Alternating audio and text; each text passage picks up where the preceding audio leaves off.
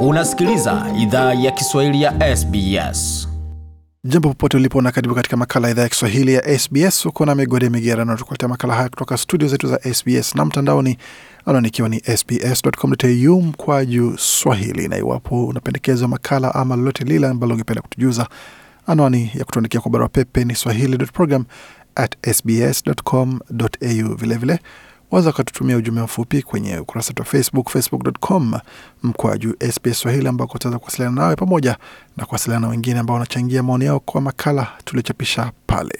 Lakini kwa sasa tuzungumzie suala zima la uchaguzi mkuu ujao pamoja na kampeni na masuala mengine ambayo huingilia kati kwa upande wa ushawishi na hata kwa upande wa shutuma na vicheche ambavyo huwa vinarushwa mara kwa mara. Dai lisilo la kawaida kuhusu jaribio la ushawishi la kigeni kwa uchaguzi wa shirikisho ujao limefichuliwa.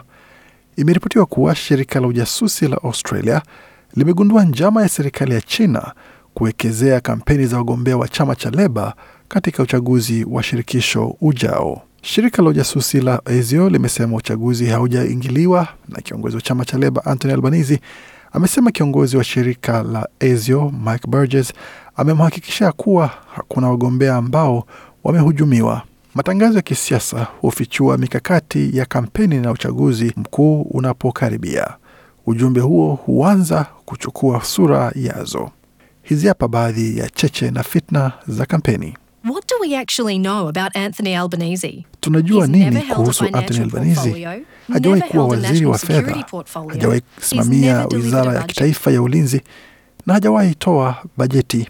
Tangazo hilo la chama cha Liberal linahoji sifa za kiongozi wa upinzani Anthony Albanese, hali ambayo imemfanya ajitetee akisema kwamba That national security is too important. usalama wa taifa ni muhimu uh, sana kutumiwa kama mchezo, hata kama serikali uh, inahitaji kitu cha kuzubaisha umma.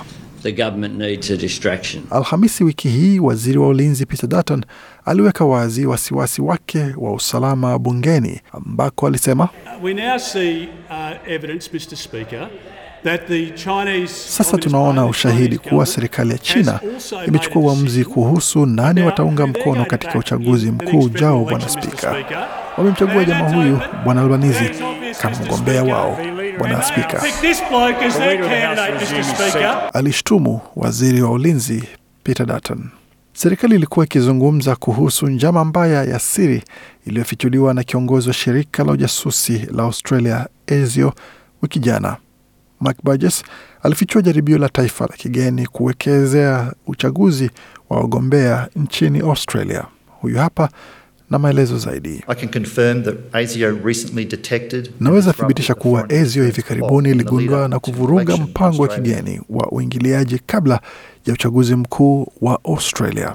Maafisa wa ujasusi walionukuliwa na gazeti la shirika la habari la Nine wamesema nguvu hiyo ya kigeni ni China na jaribio la kuingilia lililenga jimbo la New South Wales kabla ya uchaguzi ujao wa shirikisho.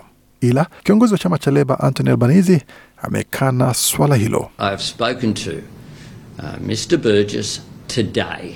Nimezungumza na bwana Burgess leo na alithibitisha tena kuwa hajazua wasiwasi kuhusu wagombea wangu. Siwezi kuwa wazi zaidi kuliko hivyo, I can't be clearer than that. alisisitiza bwana Albanese.